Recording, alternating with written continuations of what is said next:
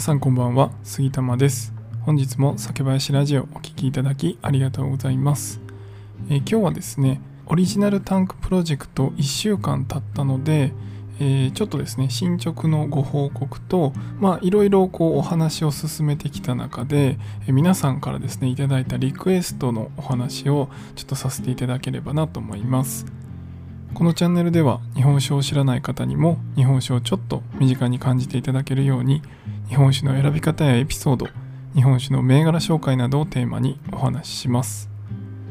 ということでですね、えー先週7月3日に、え福岡の醸造所新しくできた醸造所のリブロムさんと、え一緒にインタビューをさせていただきました。そちらはあの YouTube の方にですねアップさせてもらっているので、えーぜひそれをご確認いただけると嬉しいです。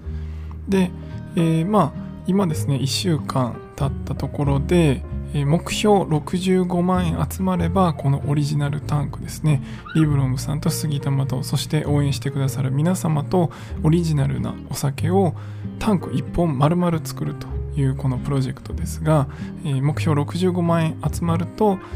この仕込みができると。いう企画になっております。で今この1週間でですねたくさんの方にご応募いただいて今12名の方に応援していただいて合計ですね18.5万円まで集まっております。本当にあのすでにですね応援していただいている方ありがとうございます。あの毎日ねライブさせていただいてるのでその時に、えーご興味持っていただいて、えその場で申し込んでいただいたりとかして本当に嬉しいです。まあ、あの実際ですねこのオリジナルタンクプロジェクトって何なのとかえこういうのってできるんですかとかえこういうお酒の味、まあ、どういうお酒の味なんですかっていうご質問が結構あったりするので、まあ、それはですね直接えそのライブの時にお答えしたりですとか、まあ、まだ全然決まってない部分もあったりしてそのあたりも含めて一緒に皆さんと作っていくプロジェクトになりますのでぜひですね今聞いてえなんか面白そうって思った方はぜひ概要欄にリンク貼ってますので詳細読んでいただいてご応募いただけると嬉しいです。で、まあ、この毎日ライブですねもともとずっと12月から、えーライブ毎日してたんですけど、まあ、今はですね木曜日ちょっとお休みいただいてますが、まあ、ほぼ毎日させてもらってて今までずっと日本酒のお話ししてましたが、まあ、その中で今このオリジナルタンクプロジェクトのお話っていうのが結構話題にさせてもらっています。でその中で出てきたお話で、えー結構面白いなと思ったのが、えー昨日ですねライブ来ていただいた方に言っていただいたのが、えーですね樽で熟成した、まあ、スモーキーなタイプの日本酒って作れたり、まあ、今後ですね作れたりしないんですかっていうお話をいただきました。実はその方にですね以前日本酒でスモーキーなタイプの日本酒ってありますかっていうお話をされてその方はウイスキーがお好きなんですよね。普段ウイスキーをよく飲まれる方で日本酒はちょっと苦手ということで、まあ、あまり飲まれないということだったんですが、えーそんな中でご紹介したのが滋賀県の富田酒造さんの七本槍という銘柄の、えーシェリーダル熟成っていう銘柄があるんですね、まあ、シェリーダルに入れて熟成させたことで、まあ、日本酒のそのまま単独ではですね絶対に出ないようなそういうスモーキーなフレーバーその樽の熟成したフレーバーっていうのがついている本当にこう面白い銘柄なんですよね。あの僕も飲んだことあるんですけどめちゃくちゃ美味しいので普段ウイスキー飲まれる方とか、えーまあ、ワインとかの樽がねしっかり効いてるような風味が好きな方とかにも、えおすすめですのでぜひ飲んでみていただきたいんですが七本槍のシリーダル熟成ですね。でまあそういった話をしてる中でその方にもね飲んでいただいてめちゃくちゃ美味しいと言っていただきました。で、えー今回ですねその方もオリジナルタンクプロジェクトあの参加していただいたんですが、えーその時は奥様が、えー日本酒がお好きということで、まあ、そのために、えー申し込んでいただいて、まあ、自分用にも、えーその方は普段日本酒飲まないのでちょっと炭酸割りでですねハイボールにして、飲みたいと思ってますということで、え3本のリターン3本の1万円分ですね、えご応募いただきました。本当に素敵ですよね。奥様が日本酒好きだからっていうことで、えー申し込んでいただいたんですが、まあ、その方がスモーキーな日本酒も美味しかったということで、えー今回樽の熟成ってできないんですかっていうお話をいただきました。でまず今回のプロジェクト第1回目、えー、2回目以降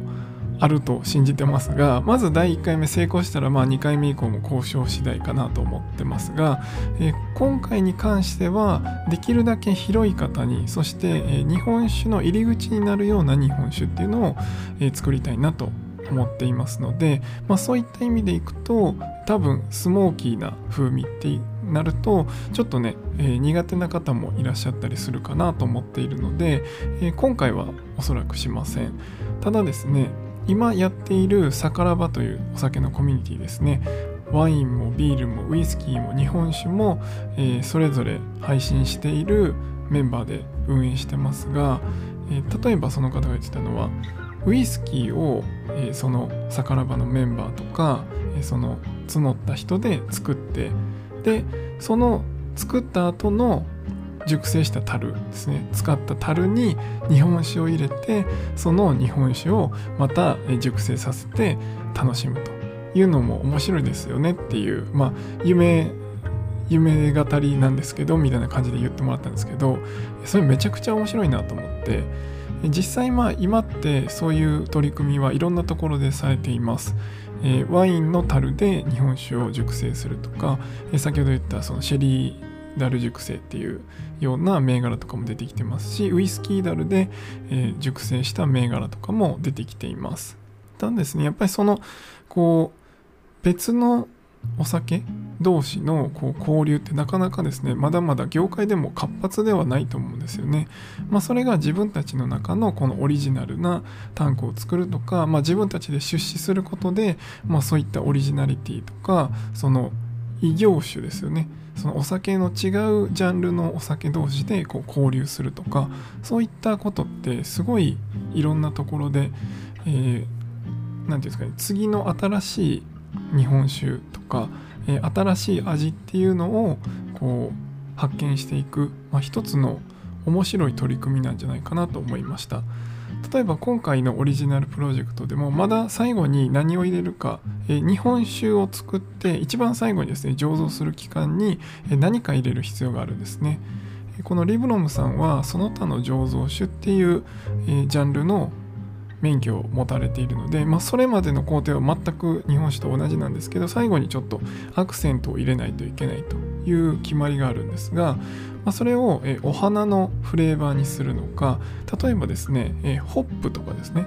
あのビールとかに使うようなホップとかを入れるっていうのも、まあ、ある意味異業種交流みたいなもんですよね。まあ、そういったところで、まあ、その他の醸造酒だからこそ日本酒にさらにもう一手間加えることで、まあ、新しい発見とか、えー、他の業界とのこう組み合わせとか、えー、そういったのもできるんじゃないかなと思ってます。もちろん日本酒今までの伝統っていうのと、えー、他の酒蔵さんのこの作りっていうのはもう本当に素晴らしいですしそれも、えー、めちゃくちゃ大好きなのでそれはやりつつ一方でですね、まあ、そういったこう新しい取り組みっていうのも、え、今回このオリジナルタンクプロジェクトをやることで、え、すごいなんか道がいろいろ開けてくるのかなと思っています。まあ、なかなかですね今コロナの期間で、えー、酒のね提供が禁止になってしまったりとか、まあ、なぜお酒のせいなのかっていうところはちょっとあるんですけど、まあ、そういったちょっと暗いニュースというかあんまり良くないニュースが多いお酒業界ですけど、まあ、そんな中でもこのオリジナルタンクプロジェクトで皆さんでねこう楽しんで、お酒を飲んだり知ったりっていうことがこの企画でできると、えー、さらにですねこうお酒を楽しむ一つのきっかけになるんじゃないかなと思っています。ぜひですね7月中に目標65万えー、集まるかどうかというチャレンジですので僕にとってもチャレンジですし、えー、皆さんにとってはこう一つのチャンスかなと思ってます本当に主質の設計からお酒が出来上がるまでそこまでの間のプロセスとかもお見せしますし、えー、できたお酒がどうだったかっていうのもみんなでワイワイですねできればいいなと思ってますので是非ご興味ある方は、え概要欄のリンクから詳細見ていただいて是非ご応募お待ちしております。何かご不明点あればコメントでも、えー、SNS でも DM でも何でも結構ですので、ライブの時でも大丈夫です。えー、ぜひお声掛けいただけると嬉しいです。